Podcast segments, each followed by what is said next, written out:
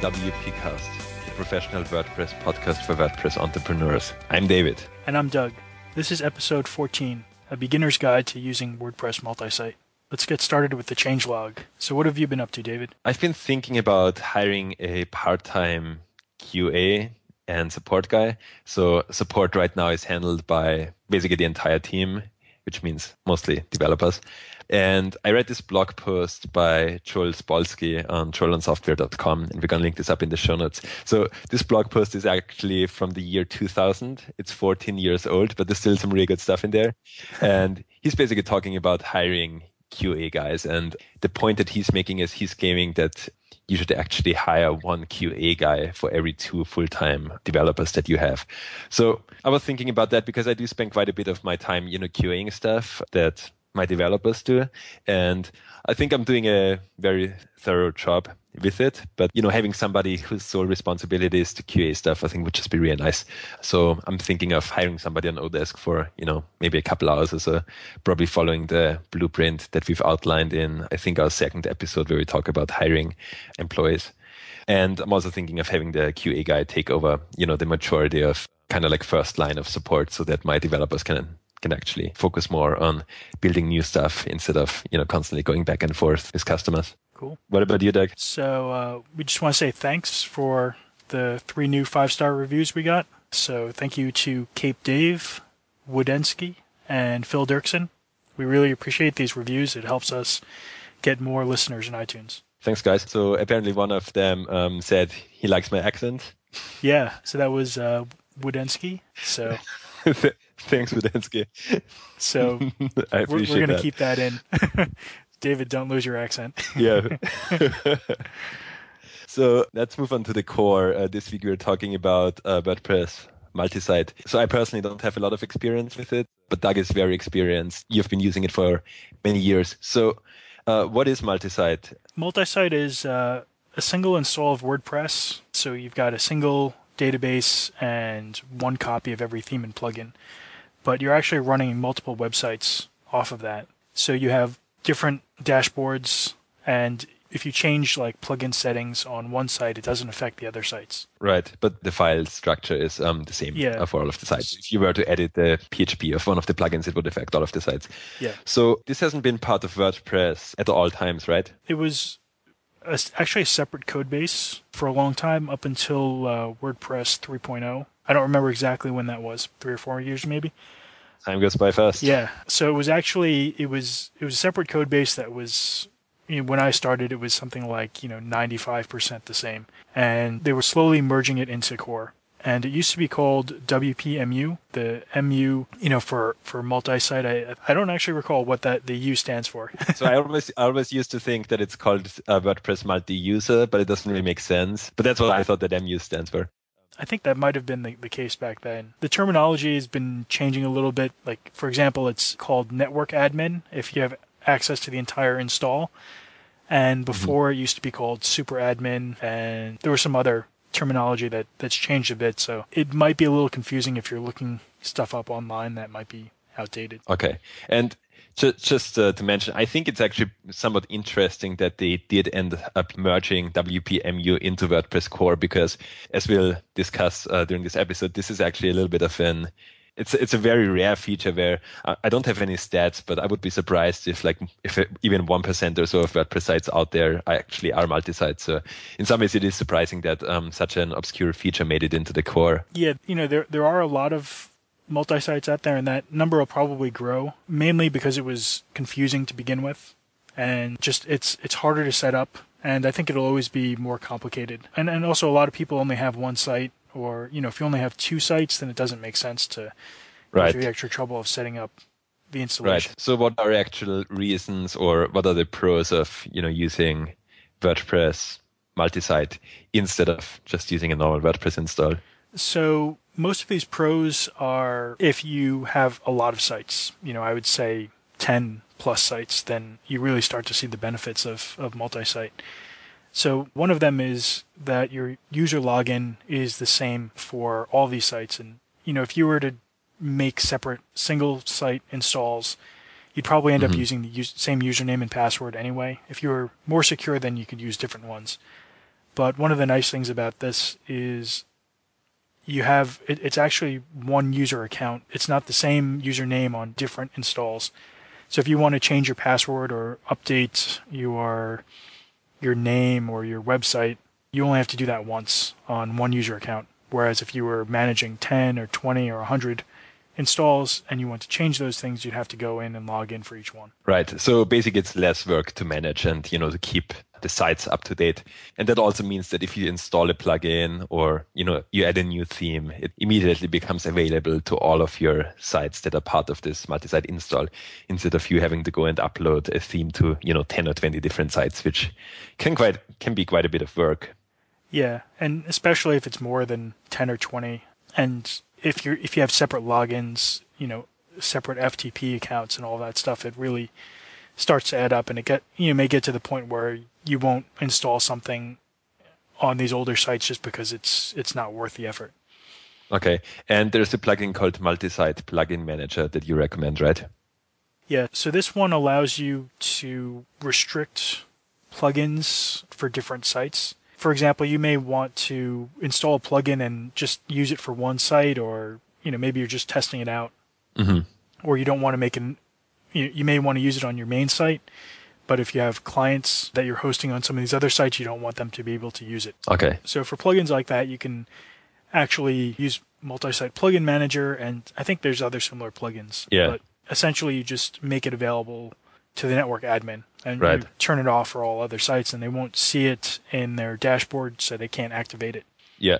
And another pro that we've got here is cloning sites can be easy and you recommend the NS cloner plugin, right?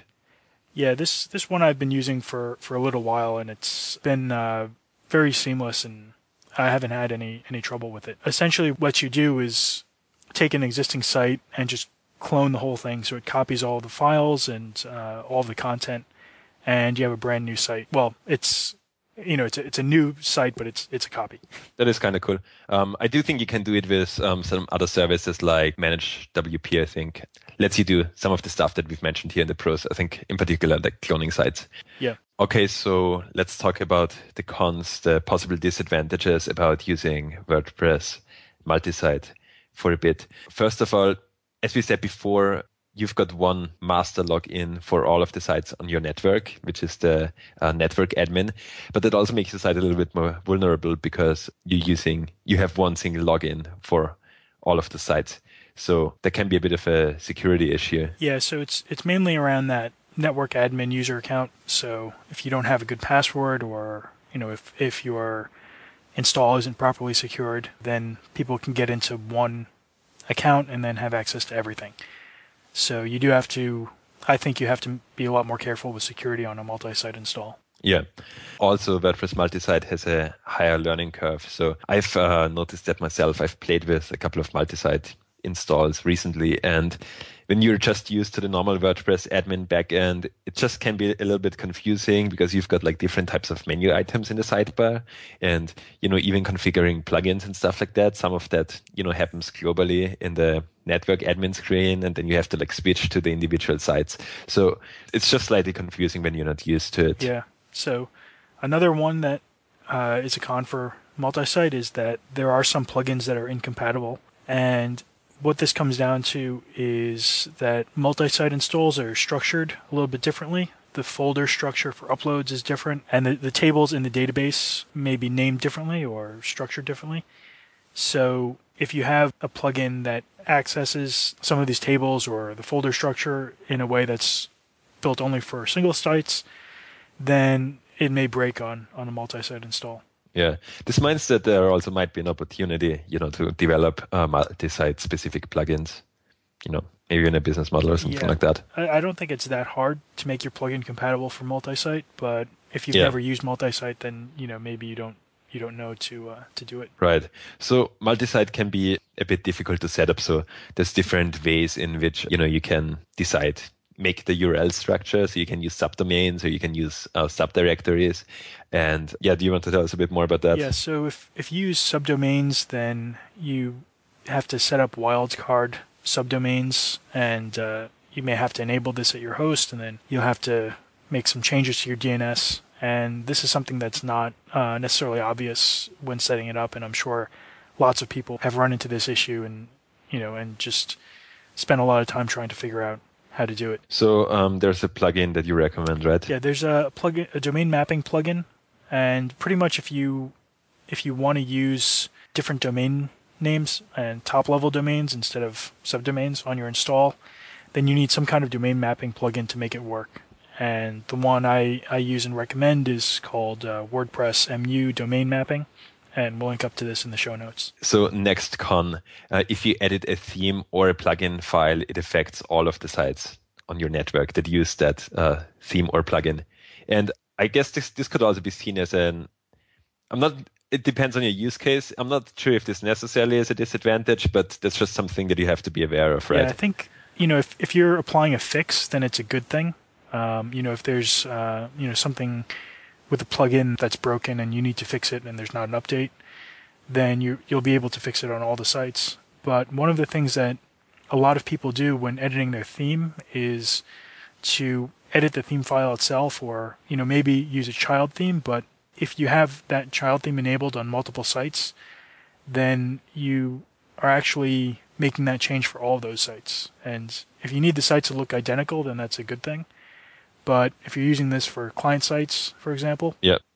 and you make a customization specifically for one client, and another client is actually using the same theme, then you you may be changing it without without even knowing it. Hmm. Next issue, migrating single sites in and out of multi-sites is a pain. So if you've got a multi-site and you want to take one of the sites and spin it out into a single site install, can be a little bit of a challenge and a lot of work. So I, you know, I have, uh, you know, a SOP standard operating procedure for what I do with that, but it still involves a bunch of manual work and it's not my favorite thing in the world to do. Yeah, so maybe it would also be interesting if anybody is listening to this and you know would like access to the SOP. You know, maybe you can publish it as a blog post or something like that. So if you are yeah. interested, maybe leave a comment and we'll try to get it to you. Yeah. So another issue with multi-site is that only network admins can install themes and plugins, and so this is sometimes a good thing for security reasons. You don't want if you have clients or employees or something, then you don't necessarily want them to be able to install that kind of stuff. But on another level, if somebody wants a theme or plugin, then they have to request that you install it for them. And depending on your policy, you may or may not want to do that. Yeah, that can be a liability, right? If you've got like a couple hundred plugins on your site or something yeah, like that. you you probably can't run too many plugins on a multi-site. It's you know each one that you add uh, adds up to, to more resource usage. Last issue. So multi-site hosting is not always that straightforward. There's issues with some hosts not allowing it or it being more expensive. What are your recommendations here, Doug? So I wouldn't recommend using shared hosting for a multi-site install unless you just have a few sites and they're relatively light sites, you know, where, you know, you don't have a lot of content or traffic or need a lot of different plugins. Because as you add more sites, the traffic and the files, database, all that stuff, it tends to get bigger than if you had them all in separate sites. You know, if you added up all the database sizes together, then, you know, it can get pretty uh, overwhelming. Yeah. So you're using Flywheel, right? Yeah, I think Flywheel, from my research, seems to be the best choice for managed WordPress hosting for multi-site and essentially both in terms of support and for price. I feel that Synthesis doesn't support multi-site anymore, at least not officially. So I wouldn't recommend them for, for multi-site. For single site, I think they're still good.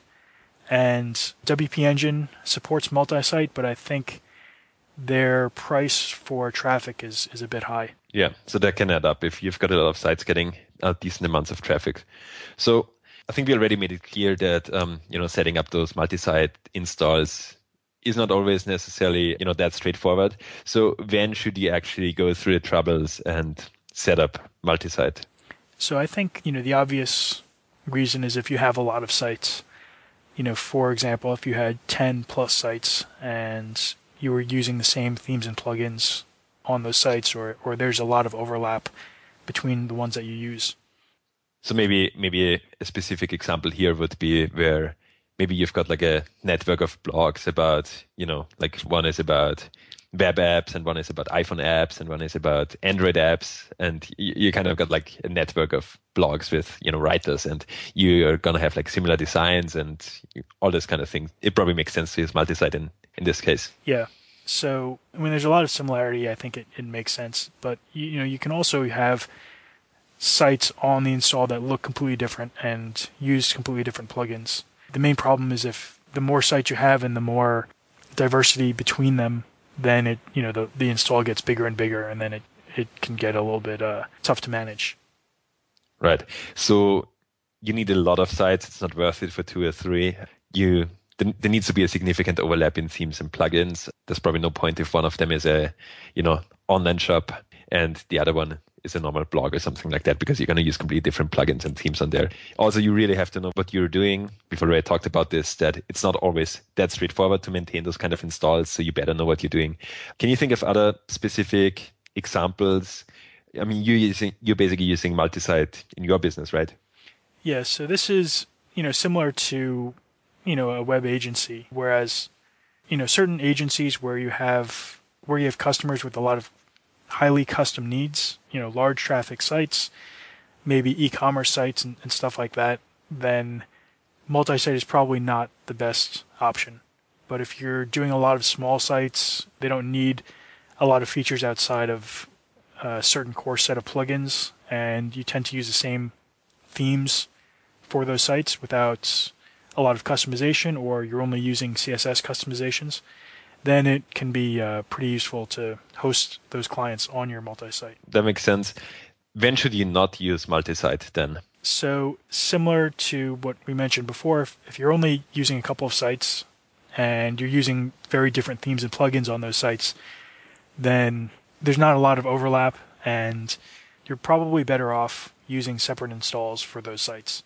Right. And you, you, know, some of the advantages that we mentioned earlier, like, you know, making it easier to keep everything up to date. Um, you can use other solutions such as managed WP as well to get some of those nice features if you don't want to use multi-site. So that might be worth checking out. Criticisms about managed WP is that it gets pretty expensive when you have a ton of sites.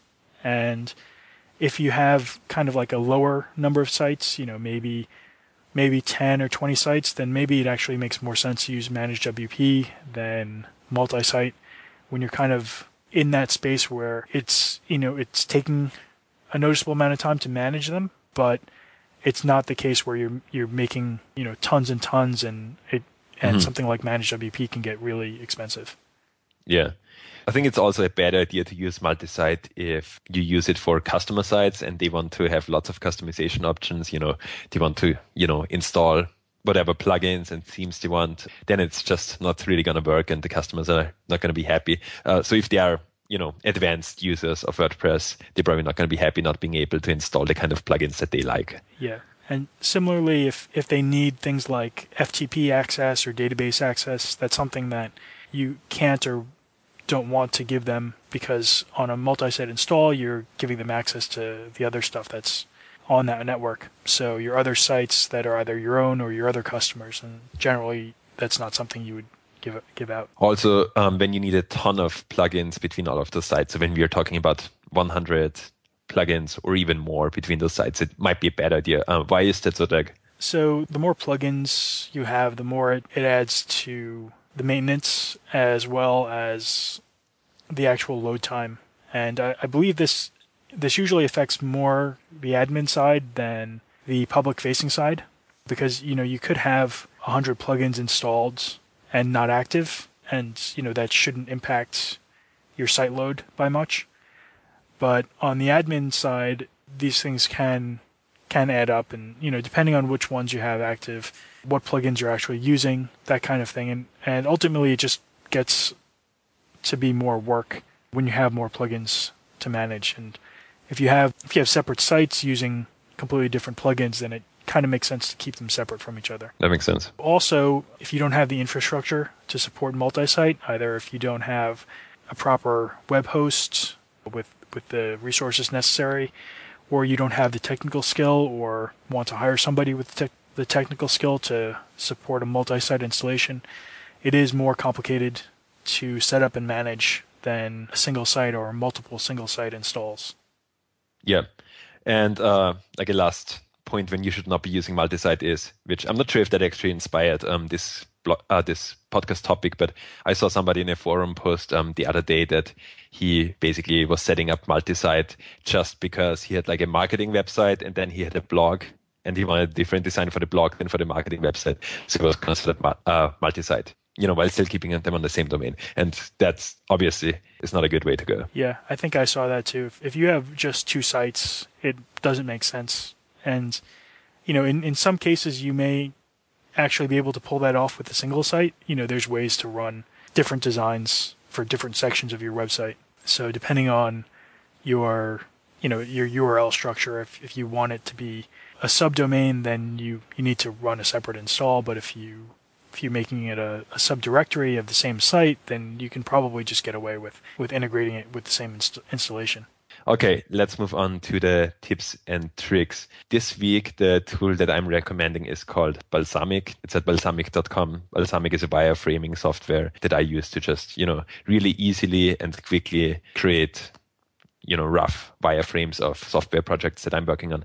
And the reason that I'm using Balsamiq, even though um, I've also got design tools such as Sketch or Photoshop that let, that you you know create more detailed designs is you just really can't beat the speed of balsamiq. I think they have a lot of you know user interface elements uh, pre-built that you can just drag and drop around. And i'm just so fast uh, building mockups in balsamiq compared to any of the other tools.